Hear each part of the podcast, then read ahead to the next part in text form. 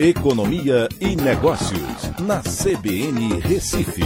Oferecimento Cicred Recife e Seguros Unimed. Soluções em seguros e previdência complementar. Olá, amigos, tudo bem? No podcast de hoje eu vou falar sobre o Real Digital que foi lançado pelo Banco Central e traz uma ameaça aos bancos e cartões de crédito.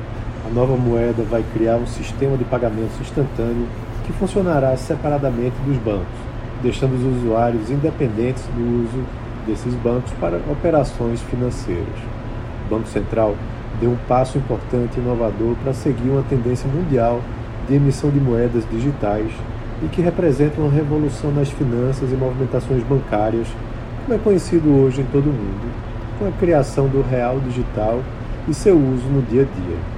O real digital funcionará como uma stablecoin, ou seja, uma moeda de valor estável, valendo sempre um real, diferente das criptomoedas como Bitcoin ou Ethereum, cujas cotações variam com o mercado, e terá conversibilidade imediata e sem custos financeiros para o real tradicional.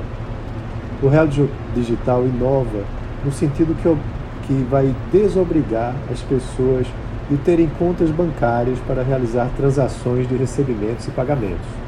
Funciona como papel moeda, né, que é cada vez mais é, menos utilizado, mas que estará guardado numa wallet digital, ou seja, numa carteira digital, não num banco.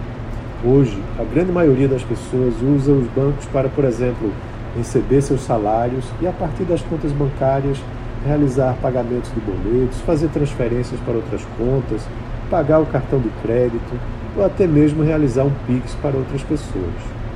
Com o Real Digital, não mais será necessário o banco como intermediador para realizar transações e transferências. Basta um celular com internet e a pessoa poderá fazer transferências de wallet para wallet. Essa inovação disruptiva muda o mercado financeiro significativamente ainda haverá outras possibilidades, como a rápida conversão do real digital em outras moedas digitais em operações de câmbio. As instituições financeiras terão que se reinventar para continuar oferecendo serviços aos clientes, provavelmente com custos menores ou inexistentes. Os riscos por trás dessa nova tecnologia existem e têm relação forte com as questões de segurança que ainda precisam ser melhor desenvolvidas no caso de roubo de celulares em lugares violentos, por exemplo, e também no maior controle de informações que o Banco Central terá sobre os detentores das wallets. Então é isso. Um abraço a todos e até a próxima.